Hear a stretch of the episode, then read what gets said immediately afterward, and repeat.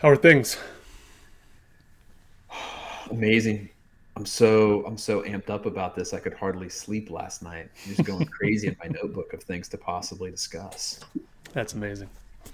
Um, awesome. Episode one. So uh, our trailer yesterday was good, and we're up and running. We're on the major platforms, and we're ready to go. So I'm psyched for it. I think someday people will speak of this like they do about Ozark, season one, episode one, how it all began, the origin story. I love that. Hey, so why don't we give people a bit of a rundown of how we think this whole thing will function? Um, how you and I talked in the background a little bit was that we would kind of bounce off each other and talk about things that or ask each other things that that we wanted answered or we wanted the other one to kind of uh, deliberate on yeah it's just like the uh, the live train of thought that happens between us i think right? I'm I, I think the one thing that that excites me about this and and this comes up a lot with people is another podcast like like everybody and their brother has a podcast. Like i don't have enough listening hours in the day to pay attention to all these podcasts. Not to mention 96% of them are boring and put you to bed. And i'm excited about this one because i think it will one if you're listening just what i can tell you is listening through osmosis you will pick up at least from me i can guarantee you you will get some marketing value out of this so if nothing else you'll get that out of it. I know that people listening from your perspective and financial advisors and those in the investment industry listening, hearing from you, they're going to learn things that you've talked about and how to grow your business and little tricks and, and tips that you might be able to share and things that you've picked up along the way. So just through osmosis, I think this podcast will make people better operators in the industry. But on top of that, like I plan on having fun and, and taking this in different directions. So is that in line and, and is that does that match the question, the rhetorical question of like another podcast? Like really, guys? I mean, let's be real though. There's only like four or five good ones that exist, right? I mean, there's just a lot of filler. Uh, so we're we're trying to fill the void of good podcasts uh, that are entertaining, a little bit of fun, um, and I don't think that either one of us is um, at a point where we can't make fun of ourselves. You know, I certainly can you know, we have absolutely made more mistakes, whether it be through marketing or building businesses, um, you know, than a lot of people. But you learn from them, you adapt, you move forward, and we'll do the same with the podcast. It'll be good until it's canceled. Agreed on that. Um, can we start by just addressing the spelling of the show? How many L's are appropriate? I can't get a straight answer out of uh, out of Google. I will say I did consult uh, Investopedia. Mm-hmm. They have two L's in canceled. And that's the first thing that comes up on Google. So I say we roll with two L's and canceled, one L until a three total L's. Won't be the last L we have. But uh, how many viewers and listeners will the double L versus the single L cost in the search? Is the question.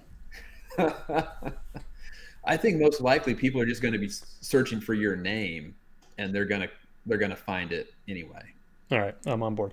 Um, all right, we were each asked to bring a few topics to the table, and I know that you did that, and you tried to ruin the interview last night, and I didn't even read what you sent me, so that it was fresh. Um, so what do you got? Can we can we start with LeBron? We're just gonna jump right into basketball. Okay. sure can. I, and I don't say it's necessarily LeBron, but I, I just think about his entourage of people that he puts into his life, right? The the nutritionist, the strength coach, the chef, right? He is a Hall of Famer of Hall of Famers, a generational type athlete. He is not afraid to surround himself with exceptional people. But too often, people in our industries do not want to hire coaches. They think they can do it all themselves and won't hire people. That seems odd to me. All right, let's expand on that. Like, you want to be the greatest, what no matter the industry you're in, you need to surround yourself with people that helping you that help you be better and greater. And what are you seeing in the and financial I believe world? LeBron, I, be, I believe LeBron can cook a piece of fish. I believe that he could. You know, I don't think that he has to have a chef. I believe he could cook that piece of fish himself. Is it a money thing? I mean, let's be real. Like, let's just say, you know, advisor or you're you're speaking about advisors, so let's stick on that. Yeah. Don't want to hire help. Yeah, and I'm guilty of it. I mean, I finally got to the point. I have trust issues, but I finally got to the point where we hired our our first person, and I am slowly delegating more responsibilities to function on more of the things that I should be doing, and I know that I should have been doing them for years. Is it trust or money? I think it's different for different people. It could be both. I mean, you gotta you gotta allocate your dollars wisely, but um, I mean, I think if you want to be in this game for a long time, which I think most of us do, I hope we do, that you have to use your time incredibly wisely in the most value added type places. I couldn't agree with that more, James. I thanks for the comment. Um, LeBron's not the worst. He's the worst because you live in Cleveland. um, you know, whatever. We'll call him Steph Curry then to to appease Mr. Yeah. Mayor. Yeah. So LeBron's not loved in Cleveland. It's sensitive. Um, They wouldn't have a title without him. oh Is that boy. better? You that be know, are they? Is is Mark Price and Craig Ehlo where they'd rather hang their hat on the best years of franchise history? All right, we're not gonna we're not going down this rabbit hole this early. Episode one, eight minutes in. We only have one viewer. We- We're going to make it to zero really quick. Um, I heard a long time ago when I got into kind of the business world was like everyone wanted to sharpen uh, your skills, right? It was like let's make you better at, a, at, at and more well-rounded at all these different things. And as I've been in business for however many years now, I actually couldn't disagree with that more because I think what you do is you focus at what you're really good at and you get better at it. And then you hire or partner with the things that surround and complement you um, and don't take up the time in which you could get better at, at your craft. Thoughts on that? yeah, and I, I yeah, you you gotta you gotta hone in and figure out what you do well. And I think a lot of times people might spend their entire 30s figuring out what they do well. That's fair. you know so i mean i think it takes some time and sometimes you get some counsel from other people that you trust and they say you know hey this you know you do this pretty good or you might also get some counsel and say like this isn't your thing you know this isn't this isn't your shtick. you gotta you gotta get away from this. And i think through trial and error you figure out what you do really good at what you enjoy. And i think there is that trial and error of your 30s that leads you to hopefully making better decisions as business owners for the next 30 years. So when you speak to a younger financial advisor, 34, 31, 28, 36, whatever the age, but still in this learning stage, how would you coach them in complementing their skill set by outsourcing, by hiring the folks that you talk about, you know, the LeBron entourage kind of thing, like coaching, help, um, you know, whatever it may be. What what do you say to the younger advisor who's up and coming at that? I would say first off, try things, right? You got to try stuff. You can't get stuck down a single path and say this this doesn't work, uh, so it'll never work, right? So find somebody like yourself from a marketing standpoint. You know, if, if, they, can't afford the Excelsior level of the Corey experience, you know, get on the James Pollard monthly newsletter for ninety nine dollars a month. You know, a great investment to get your marketing mind right. You know, don't spend all your time in the investment management world. That's a that's a commoditized piece of the puzzle. And then really up your education on what it means to be an advisor, to be a behavioral investment counselor, and you know, read the works of Nick Murray. Like if you read Nick Murray's work, um, all the business stuff gets a lot easier because he really, really boils it down to the things that advisors should be focusing on and exactly how we help clients or should be helping clients. And that's probably where 90% of financial planners should be. So a lot of times you're eliminating tasks just by eliminating head trash. One of my, and I, I will share this as a bonus. Uh, my 2022 New Year's resolution was that I was not going to watch a single piece of news uh, media on television in 2022. So far, how's that going? Holding holding the line. Haven't done it. Had had a text message today said uh, from a client, X XYZ uh, news channel uh, just said the stock market's going to crash tomorrow um, because of the jobs report, disastrous jobs report coming. He said, uh, "What do you think?" So I told him, "Go play golf." Is that a real thing? How often does that come in? Like, because that's like a that's like a something that we all joke about, and and in just the industry that like advisors are fielding these most random, frantic messages from clients. Does that happen often? Hopefully not. I will say it's demo, it's certainly demographic based. Um, you know, the the sixty and over retired type community there is a fair number of them that literally from the moment they wake up until they go to bed they have their favorite news channel on mm-hmm. the entire day and i try to ref we try to reframe it when we work with people in the prospecting age about you know what we're doing and kind of the behavioral standpoint of being a long-term investor that this stuff just simply doesn't matter because it does not matter trying to predict those things and rearrange your portfolio accordingly will probably lead to more disastrous outcomes. But you know, we are so concerned, or I think we're concerned about what we consume as far as the food we eat. I know that both you and I are on that track today. I mean, you lived a pretty carbless life for a, for a couple of months, and I'm certainly trying to minimize, you know, my carbs as well. But we're so concerned about what we put in our body, but we're not concerned about the media that we consume.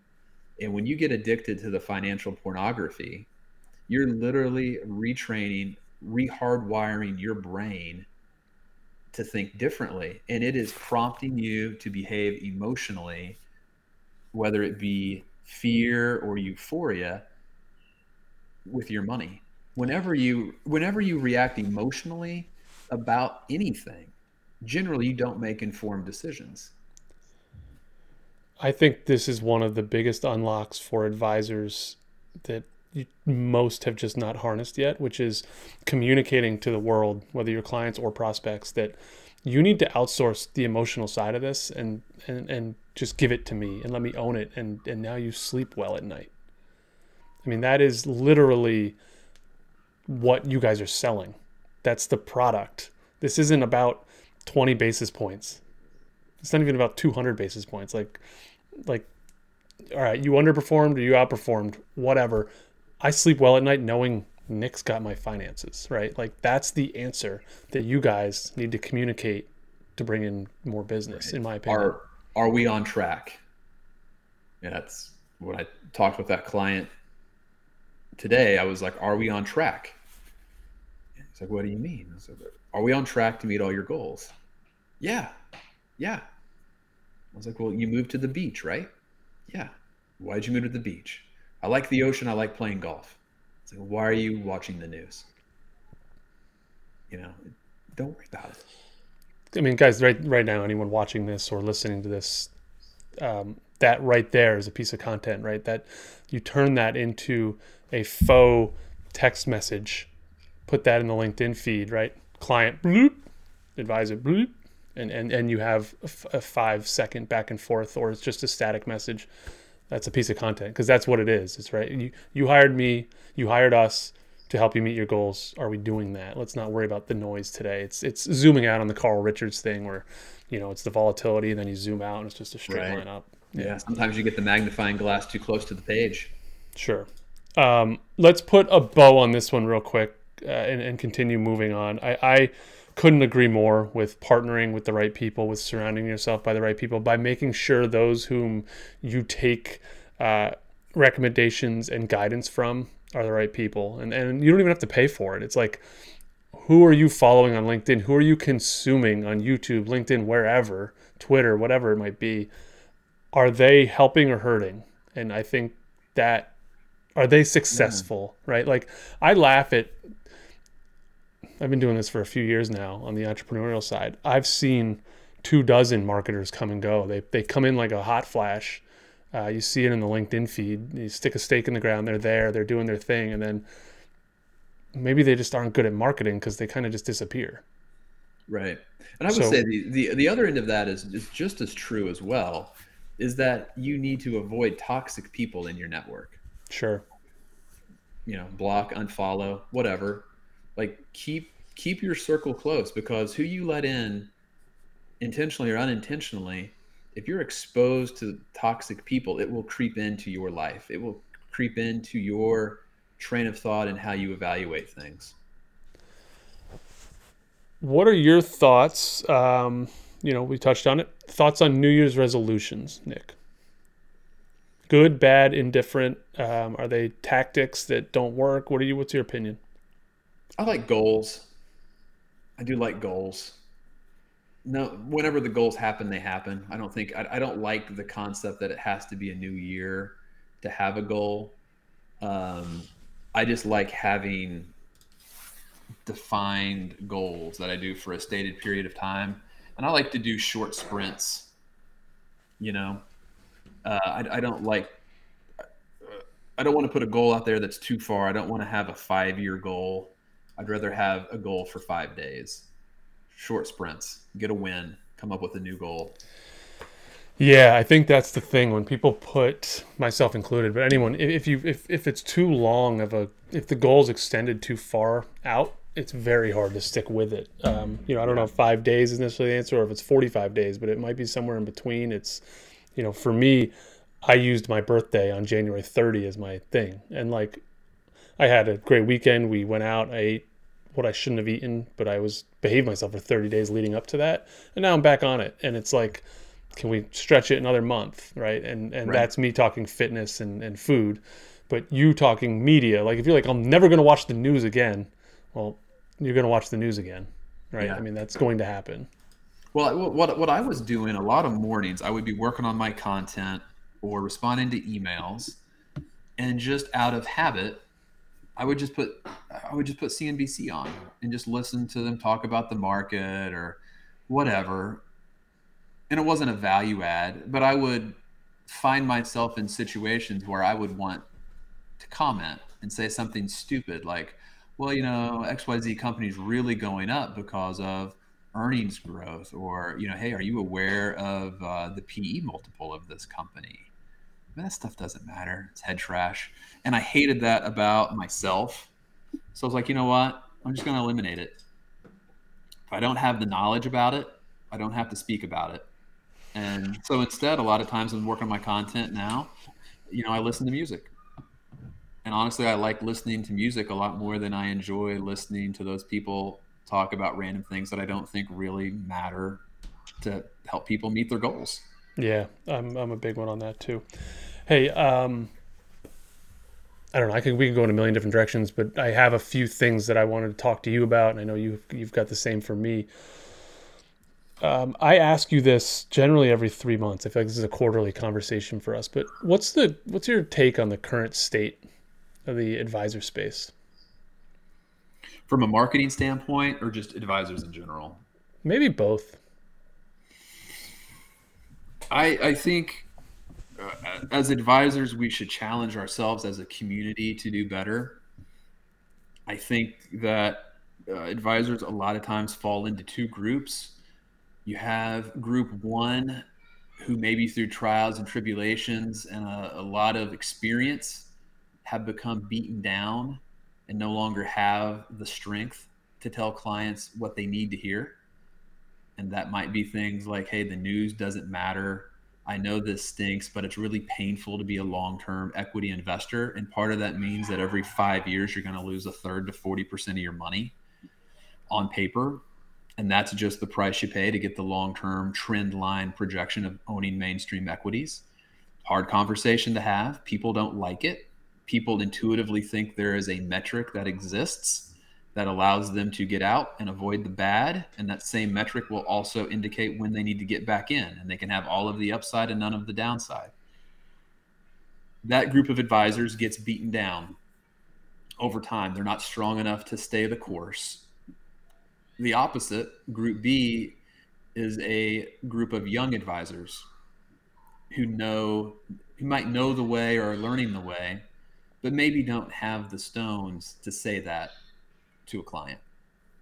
So I think just as a community of advisors and planners, we just have to be stronger in telling our clients what they need to hear as opposed to what they want to hear. I had a conversation with an advisor the other day, the capitulation conversation. Oh my goodness, I'm scared. XYZ is happening. The market's going to fall at 40%. And he said, You know what, Nick? I was tired of fighting it. I didn't want to fight him anymore. They want to go to cash, let's go to cash right? It's hard to stay the course for a long career and not give in when clients want to give in. I, from the outside, I'd love your opinion or response to this.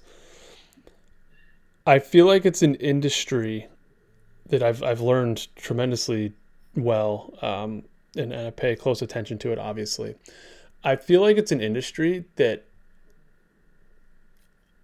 allows people, and we're human beings, but allows people to get to a point and then be able to let off of the accelerator and kind of sit. And they don't have to grow anymore. The money's very sticky. It's not going anywhere. They just have to check a few boxes every quarter, every year, however often they have. They've they've kind of made that commitment to their clients to touch base or whatever. Um, I feel like the industry allows for much of that. And I'm not blaming anybody. I'm just saying that's kind of the way it is. Like if you get to scale, you can float on the the, the fees coming off of your book and you don't have to challenge yourself to double that thing. You don't have to and at the same time you don't have to challenge yourself to lose much of that thing either. And that middle ground is where I feel like a lot of advisors may get stuck and and and unfortunately miss on what could be. A, a thousand percent agree. The, the the truth of the matter in a investor's lifetime, there might only be a handful of conversations with your financial planner that really matter, that are really trajectory based conversations of your family's intergenerational wealth. And well, I don't think that advisors necessarily have to be checking boxes every day, every week. They have to be prepared for when those times come to not capitulate when the clients want to capitulate. Um, should they be adding value in some form or fashion? Sure. And I, I just look at it as right now there are so many people that need help across our country, just from a financial education standpoint, from a baseline how to build a financial plan standpoint, I feel that we've been given a gift and a platform to help many people. And I would hope that we continue to find ways to help those people. And it might be when you reach capacity, you hire other people, train them the way to allow more people to get help the right way. Because if, if, if we hit capacity and don't continue to grow and don't continue to evolve and help people, where are people going to get help? And I question that if a group of really good advisors doesn't do it, the outcomes may not be great for uh, the next wave of people looking for financial advisors, financial planners. What makes you think like that's a I love that you're thinking like that, but like do we do we want to make an assumption that most advisors are thinking I want to be out there helping the world? No, and they don't not i mean there's there's some that do there's some that don't. I mean there is i mean i think everybody wants work life balance. That is one of the big appeals about being a financial planner Right? you can work as many hours as you want to. You can work as few hours as you want to. And there's no you know there's no right or wrong way to do it. There's people who do a couple financial plans a month and you know they make good money and that's that's enough for them. And they, they value that time with their family. And i'm sure there's ebbs and flows and there's seasons of life but if you have a great process and you have the ability to help people and I think we do, that if you don't want to do it, that's fine. But can you teach other people to do it with you? Yeah, you're asking a lot. I mean, you're asking people to care more than maybe they do or should or, or would. Um, I, I'm I'm proud of you for saying that, but I, you know, the the funny thing about my business and marketing is that the majority of advisors who need my help can't afford it. They need to get to scale and grow their business to a point of where Know My Plan is, or some of these other firms that you guys have a real business, and they can't afford the marketing help to get there. Then there's the middle that gets there, and then they don't want to spend the money because what we just talked about, they're not hungry to to Right. go much farther beyond. And then there's the group that you know know my plan and and, and others. There's very few of them that want to continue scaling that thing, and then they then they can afford and want to hire someone like me and, and my company, right? Like that's how I view the entire industry, really. And there's a selfish motive too to growing the business, right? Because if, if, if I can teach others how to do it and find people that I trust, because I know there are people out there across the world that I do trust that I could build trusting relationships with, and they're not all going to work out. But if I can grow that business and bring other advisors into the mix, help more clients, that only helps my business valuation, right? So, I mean, there is a selfish component to that. Yes, I want to go out and help people, but ultimately it's helping my bottom line, whether it's through selling the business or some point, or I pass away and my my wife and kids receive a larger inheritance because of the larger business that I've built.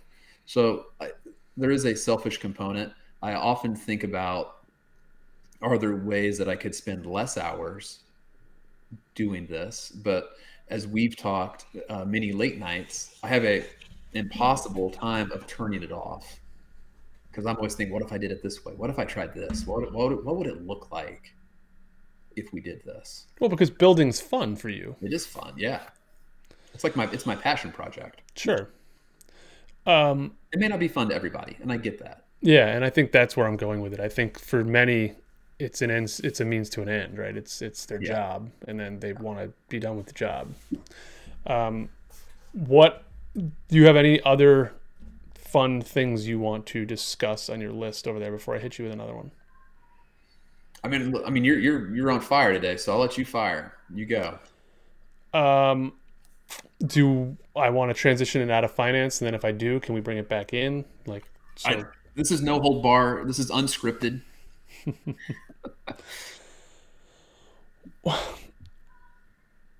what the hell is going on in baseball with the Hall of Fame and the baseball writers and and the strike and them not recognizing that they are losing they they're they're losing what they had left of an audience.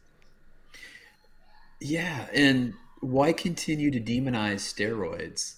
Um, yeah, and, and let's be real, baseball wouldn't have existed over the past 20 years, and its its popularity would be much lower had the summer of Sosa McGwire never happened. The summer of Sosa McGwire saved baseball. Like I don't even know that it would be on TV hardly if it wasn't for that. I mean, that I've got a stat I wanna pull up for you. Uh, someone sent me a stat the other day, and if you turned all of Barry Bonds' home runs into outs, Hmm. he still has a lifetime, a higher lifetime OPS than David Ortiz. Yeah. I mean, it's all because Barry Bonds wasn't a likable guy. right. I mean, bottom line, if he would have played nice with the media, um, he'd, he'd be in. But as a, as a baseball fan, I mean, is there any doubt that Barry Bonds is one of the best 10 players of all time? No. No, but here's the problem. I've got two seven year olds. These guys are going to enjoy playing baseball because, like, Little League and it's fun, but, like, I can't get them to sit down and watch a Phillies game. Like, it's not like it was growing up. Yeah. It's not America's pastime anymore. It's, they've, they've, Steph Curry's too fun for these kids to watch with the mouth guard and the and, and the movement. Like you, if you drop the bat wrong, you're getting the next guy's getting plunked in baseball, and then it's like, and then people are getting thrown out. It's a whole thing. Like, I, I feel like they're just sterilizing it to a point of and it's not that I'm advocating like flaunting and all that, but like you if you break a rule, you can't you can't even be in like the conversation anymore. It's crazy. Yeah. And I mean, 97 in the kidneys is no fun. From someone who's experienced 97 in the kidneys, it's it's not something you want to endure. I mean, that you want to avoid that at all cost. Um, and I'll tell you, two things have, have changed baseball. Number one, it's cell phones. I mean, if you go to a baseball game, Yeah. there's no atmosphere because everybody's on their cell phones. Uh, number two, uh, the MLB network, which you would think would have been, you know, promoting what I feel like is of watching a game of baseball. As a baseball lover, it's ruined the game for me because I love those guys in studio, uh, Sean Casey, Jim Thome, Bill Ripken, uh, Greg Amsinger. I love them talking shop at a very intellectual way about baseball and then doing the live look-ins and they're doing commentary in real time on a game and then they just jump jump from game to game i mean that is the way to consume baseball i mean that so is- you want the red zone.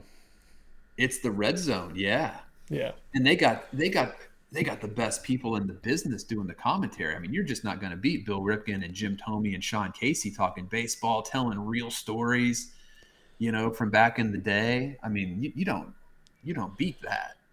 So you're advocating more of it. Oh yeah, Yeah, I, I think I can't Going- sit down and watch a three and a half hour baseball game, but you give me 60 minutes, 30 minutes of that. Oh yeah, I love that. uh, I don't even think you need 30 60. I think that actually becomes what's on TV at seven o'clock all summer long, Yeah, right? And you just let that run in the background, right? That's yeah, if if that's on for three hours, you're catching, you know, bases loaded, two outs. You catch that moment on the, you know, the Orioles uh, Blue Jays game, and then they flip to San Diego, and they've got right, they've got Yeah. um, what's his uh, name? uh, people want to see the stars, right? They want to see Tatis, Yeah, they want to see yeah. Ohtani. You know, they don't want to miss those at bats, and I think that's Instead, we're stuck watching the local market, and you've got like the eighth hitter. like, who is Yeah. this guy? Where'd he come from? right. And now it's now it's thirteen to three, and you got a backup catcher Yeah. pitching. yeah, you know, in, the, in the eighth inning. Um, I love baseball. I mean, that was the game that I grew up super passionate about, but it, it's turned into not a great spectator sport because the atmosphere is not the same. And I think atmosphere has a lot to do with a sporting event. And I think just the atmosphere in stadium has changed. And then um, we get so used to our attention span, I think, as a society has gotten a lot shorter. I don't think has gotten. I think it's we could book that. Done, right? Yeah, Done. 18 seconds. but they could look. Let's be real. They could fix this. They they could fix this. They could bring. They could put in higher definition scoreboard mechanics like they have done in the NBA, and you're getting a real close view of that pitch coming into the catcher, right on a 48, a, a 200 foot television in center field, rather than just the guy's picture and his stats. Yeah. Um, you know, they could have a live look at the guy taking a lead off of second base or first base. Like they they could do a lot more with it. They could, like you said, a 97 mile an hour fastball in the kidneys is no fun. Well, maybe don't throw the pitcher out for doing it because Tatis showed up the pitcher and the home run. That's just the way of the game. I'm okay with taking a little heat.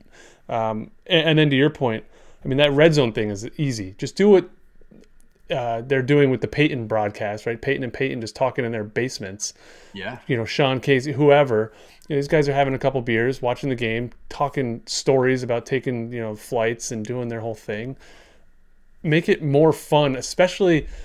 Here's the unlock: make it fun for us, the guys who grew up loving this game, and then we'll make it fun for our kids. Yeah. It's a great game. You know, we just had the anniversary this past summer, Field of Dreams. I mean, great. Great movie. I just know you don't think. watch- I know you don't watch movies. No, I I love that movie. I, I just I don't think locking out some of the game's greatest players because you're holding this rule book as like the Right.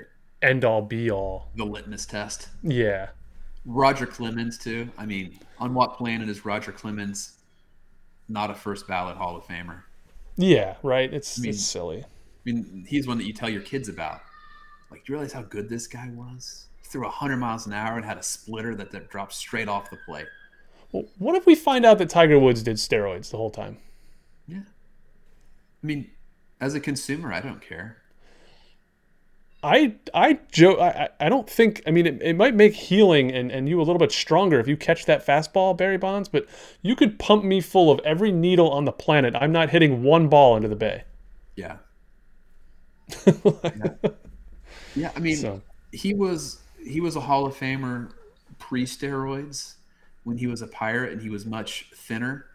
I mean, he was still one of the top, you know, handful of players on the planet, and um, you know, to to single him out, it's unfortunate. It's it is. It's, it's it's it's just he's not likable. I mean, it is what it is. He's not likable. Neither is Michael Jordan. Michael Jordan has a certain swagger that was lovable to him. Nike. He's he's him- lucky that he came in the era when he did because if he was in today's era with a camera in his face every five minutes, I mean, he's one of those guys that would have just. Nike Nike slash Gatorade made him lovable. The slam dunk contests made him lovable. The the great smile made him lovable. I mean, I think he had enough that made him somebody that your mom would approve of. You know, I think culture made him lovable because we didn't know him enough. right? You know, it, it- maybe it would be different if we knew that he had a gambling problem or at the time. You know, maybe if, if we knew that he had a, a, a drug issue or whatever the case may maybe. But I mean, yeah, I mean, probably not the nicest nicest guy in the in the locker room by all accounts. yeah, I would say so. I mean, ask ask Scotty. Yeah, well, that's all different. Scotty's on like a revenge tour for some reason. Just like the classic song from the '90s, Scotty doesn't know. Um, what else you got for me? Yeah, so one of my uh, one of the things that I wanted to get more intentional ab- about this year was gift giving, like to be a better gift giver. Mhm. Um, one of my friends, who I haven't really spoken with in a long time, a couple of weeks ago said, "Yeah, hey, hey Nic, I want to let you know that I'm dropping something to you in the mail. I need to get your address." And I'm like, Billy, what's going on, man? Haven't hardly talked to you. Why are you getting me a present? He's like, I came across something and it's perfect for you. So like now I'm excited. You know, a friend from growing up back in the day. Let me share this with you. Is that a? This is bases loaded. Oh, that's awesome. So we speaking about baseball, you know, growing up, we would play baseball out in the yard all day in the summer, like from 8 a.m. till 5 p.m. all day. And we lived about 100 yards apart from each other. When we Describe that for inside, for the listeners so they did. know what you're looking at. Is he's he's holding up like a um, yeah, this is a podcast. I apologize. This is this is Bases Loaded, which was the classic Nintendo video game, but it's it's the handheld pocket player. Um, and I haven't opened it yet because we. I can hear the beep in my head right now. Uh, we are yeah, we are going on vacation next week as a family, and it's going to be about an eight-hour car ride. And I have saved this bad boy for that moment. Um, so I mean, we used to keep stat. We had a we had like the scorebook, and we would keep stats when we played games. Like we were really into it. Um, so I mean, this was just so cool to get a great piece of nostalgia from our from our childhood. Um, and I know my kids are excited to play it too, so I can't wait to Oh, you're cracking it open. See, I'm, I would leave it on the shelf, not to make money out of it, but just to keep it. I'll probably keep the box, but I'm absolutely cracking this bad boy open. I mean, I got 16 hours in a car with three young kids. Download the app. I'm sure there's a game on your phone that's called the same you- thing. Yeah, you're probably right. I'll check into that. But I thought that was that was super cool. So I'll, I'll share this episode with my friend Billy Henry from back home. I just thought super thoughtful. You know, I love surprise and delight, and I think it is the most underutilized um, opportunity. And I don't mean that from like a selfish point of view. I just think when you surprise someone that you're thinking about them and do it through some sort of physical gift that just shows up, I mean, you change someone's day, and and Oh, then yeah. That relationship has really takes another. You've you've reinforced that relationship for quite a while. Yeah, and then um, uh, Jonathan Bednar sent me a great Carl Richards um, the calendar, his yearly calendar that he puts out. I mean, he knows I like drawing pictures. He knows I like Carl Richards. Awesome gift.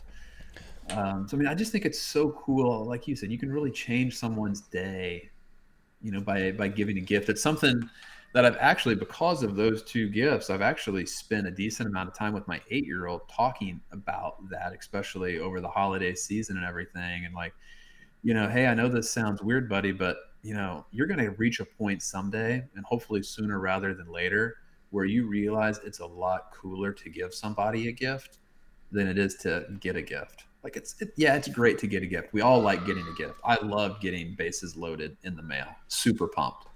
But man, I love sending people good gifts. And that's like I, I would love to instill that trait in my children. You will, love to get but yeah, that that that that's a that's a done deal, um, and I agree with you. And you know, you mentioned Jonathan Bedner, and, and there's a handful of advisors that just do such a good job of not thinking of the micro. The I don't want to spend the dollar. What's the ROI of this for me? right. Well, the ROI might not be there today. You might not make 300 bucks on that or $6,000 over the next couple, you know, but the ROI long term is that you're talked about like this and people think about you like that. Yeah. And what is the time value weight of a good relationship? Yep.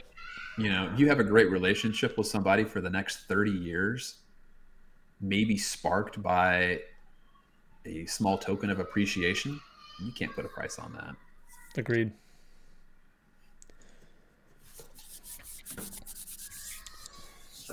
Just scrolling around here. Um, yeah, that's that's all I've got on my on my docket for you today. I'm happy to go in any direction you want to go. There's no time limit on this podcast. Um, I'm gonna th- I'm gonna throw one at you because I know you're a 76ers fan, mhm. and this might be a little painful. Bad teammates. Where do you stand on on Bit Ben Simmons? Where do I stand? Yeah, it's just a whole. I mean, the whole thing's a disaster, right? Franchise I've- hostage. And I, well, he's not holding them hostage, which makes me happy because he's picked a fight with a general manager or president of operations that doesn't play games in, in Daryl Morey, which I love. Like the Sixers easily could just have moved him months ago, taken what they could get, and have washed their hands with it. Daryl has said no, and on top of that, Daryl has said we're not paying you, and you know until you show us that you actually have some sort of mental health counseling going on, you're you're you're just sitting at home. Um, my take on Ben Simmons is that we are dealing with someone who's been spoon fed on top of having some narcissistic traits. And, and this is kind of what you get out of it. It's like you can't take criticism, you can't take heat, you can't deal with it, and and poor me, everyone's against me, and I'm taking my ball and going home. At what point, though, do the 76ers how to tr- have to try to extract some value? I mean, what's what's the long game here? That's the part I don't understand. Is if they think that he's eventually going to get the mental health that he needs, and all of a sudden is going to develop a the desire to get in the gym and work on his jump shot. I've, I mean, I live here, right? So I've heard Daryl has been very forthright and and and shared more than most general managers would on this on, on local radio. And he recently has said, "We could wake up and deal with this every day for four years. That's how long this contract is." Right. Um, he said, "Look back," and he's a historian of the NBA, which I love about him, and and he thinks about it like this, and I think you'll appreciate this. He says, "Look back at the champions, all the teams that have won a title. That's what I'm here to do. I'm here to help win a title." you win a title with difference makers. Ben Simmons was a difference maker on our team. He is an elite defensive player. He moves the ball, he creates opportunity, he does things that many other floor generals cannot do. Us trading him for peripheral help does nothing but make our seeding better. But when it gets to crunch time in the playoffs, we do not have an extra difference maker, which we need to partner with Joel. So we will hold him until we can find that we can bring in a difference maker in exchange for him. And then the question right. is, well, who's to say that that's going to happen? He's rotting on the shelves. And Daryl's retort to that or point is these as time goes on, I believe that people will see and recognize all of the things that Ben Simmons did so well and so great. And and there will be a curiosity there in which they will want or be eager to bring him in and try him in their system, in their city, right. in their team. And and Ben's not hurt. Ben's in a gym. He's in his prime. He's 24 years old. And and so Daryl's point of view on this is he's not coming to work. He's not getting paid, but we we we own that contract. Yeah, I think there's a lot of coaches, a lot of GMs that have a God complex that think they're the ones who can fix him. And there will, I, I do agree that at some point there will be a coach, a GM that's willing to take that shot, thinking, yeah, look at all the things that he did great. We know there's some negatives, but I think I'm the guy that can fix that. Well, what if Bradley Beal wakes up tomorrow and he's like, the hell with DC. We're not winning here. We're not doing it. Like, what am I doing here? This sucks. I want out. And it just works that that contract could work out, that trade. And and on top of that, like you said, the GMs have a God complex.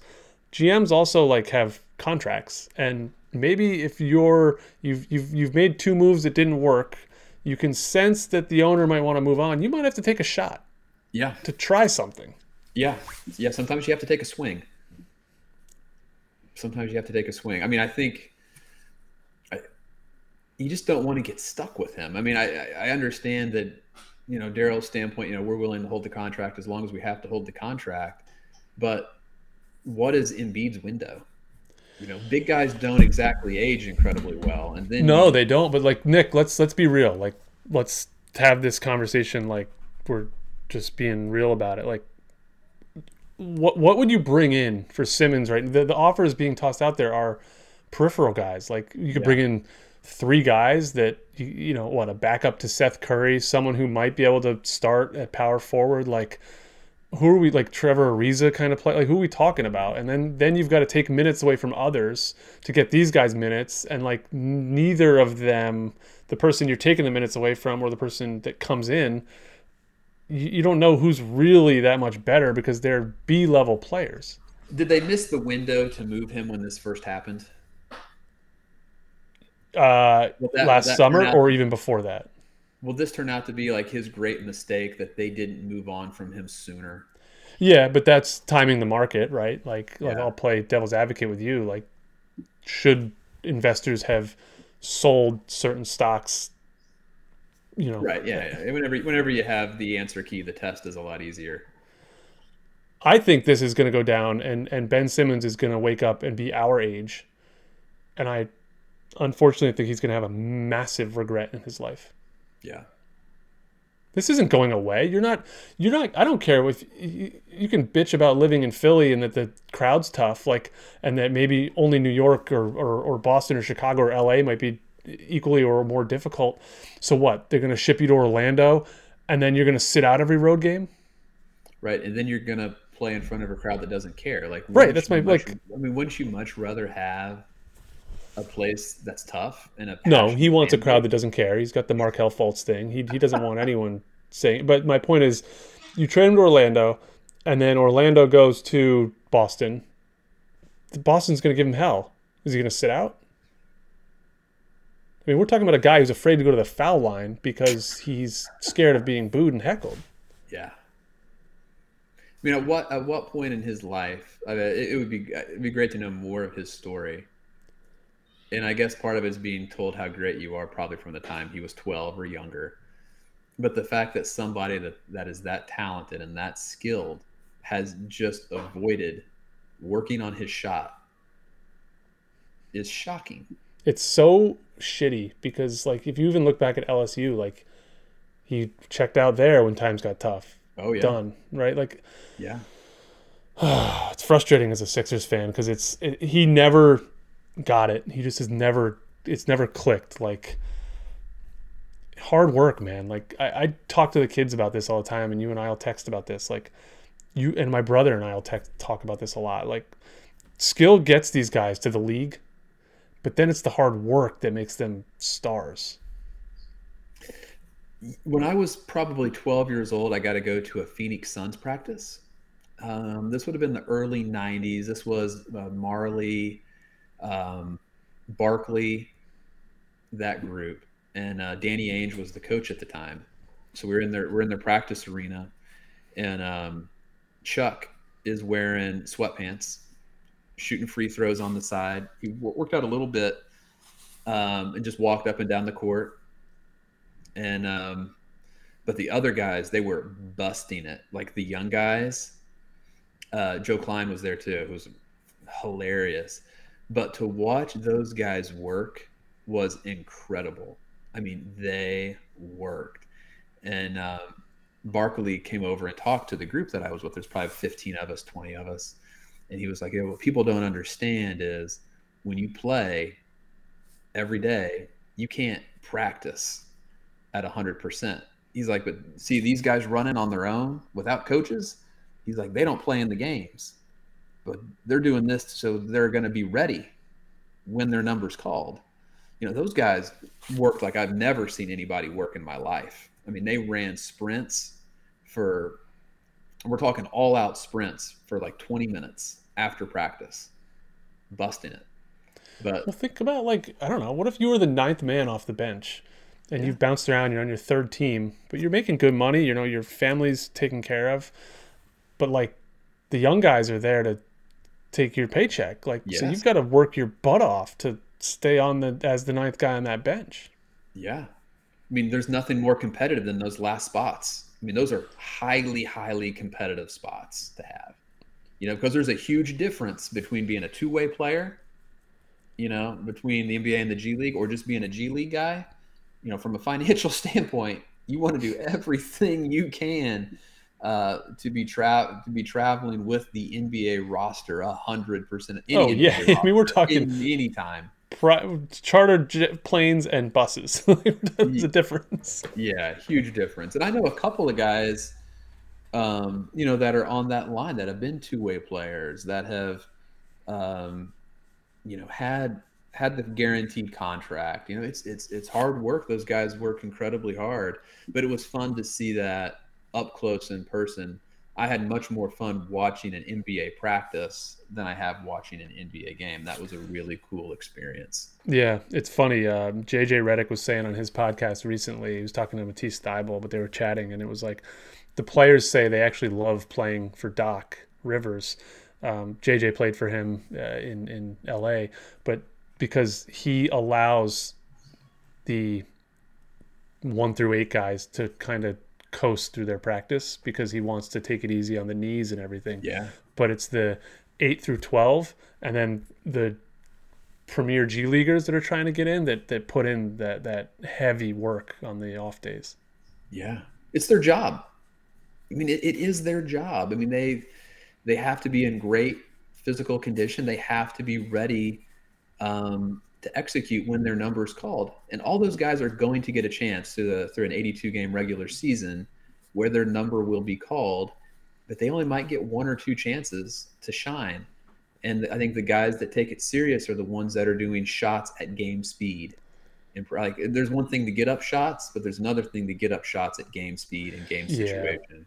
Yeah. I, I think you can tell a lot at the end, the last minute of a lot of NBA games that are blowouts you can see who's going to stay on the roster and who's not because you get some of those guys from the G League in there and they're just they they touch the ball and they shoot just because they hope that if they make it they'll stay and yeah. it's it's funny that it's actually quite the opposite. It's it's the players who mimic the st- the sets that the coach puts in pull the ball out set up a play and and move it around that actually stay around a lot longer. Yeah. Uh, which goes back to being a good teammate or a bad teammate people want to surround themselves with bad, with with good teammates and organizations need to try to rid themselves of you know toxic people bad teammates especially on the periphery. Like you can't afford to be a bad teammate if you're guy number 13 yeah. You better be a really good guy. Yeah right. the Jud um, Buechler syndrome. what would what let, us do a, th- a thing here as we start to exit these episodes where we give some value back to the audience, and and we'll do it from a marketing perspective, and we'll do it from a financial planning, uh, financial advisor perspective. Like anyone watching who or listening, right? This the, the the video here is secondary. Anyone listening to this as a financial advisor, as a financial planner, as someone trying to grow their business, what one takeaway would you like to give them to to to your, use your word noodle to to think about? Be prepared. So you know bear markets are going to happen, you know corrections are going to happen. You have to be prepared ahead of time and I'll give you an example. I've had an email prepared and approved by compliance for 2 years about a market correction, market dropping 10% or more. The second the US stock market was down 10% this year, within 30 seconds, that email went out to all of our clients, reassuring them that it's normal, talking about appropriate investment behavior. Well, that probably saved myself hours of phone calls, follow up emails, and appointments. Be prepared you know certain things are going to happen. Get them approved ahead of time. That is an unbelievable anecdote. I purposely have not said anything for the last 45 seconds because I want to use that as a clip. That's a terrific anecdote um, and, and something that advisors should should all pay attention to and do. You can't do it in real time. Things don't move quick enough. You know, it takes three days to get the email approved. You send it 72 hours later after the doom and gloom of the financial pundits and the financial pornography have taken root in their mind. You're too late. It's not that you're too late. It just, if you're early and quick with it, it shows how close you are and, and, and you, you, have, you have your finger on the pulse and that you're paying attention. Yeah. Doing nothing is too late. Ignoring it altogether. yeah. I mean, there's a, uh, everybody loves promptness, and I think it's short attention spans. But to get an email at 10:33 when you can tell it wasn't a defaulted email going out at 9 a.m. exactly or something like that.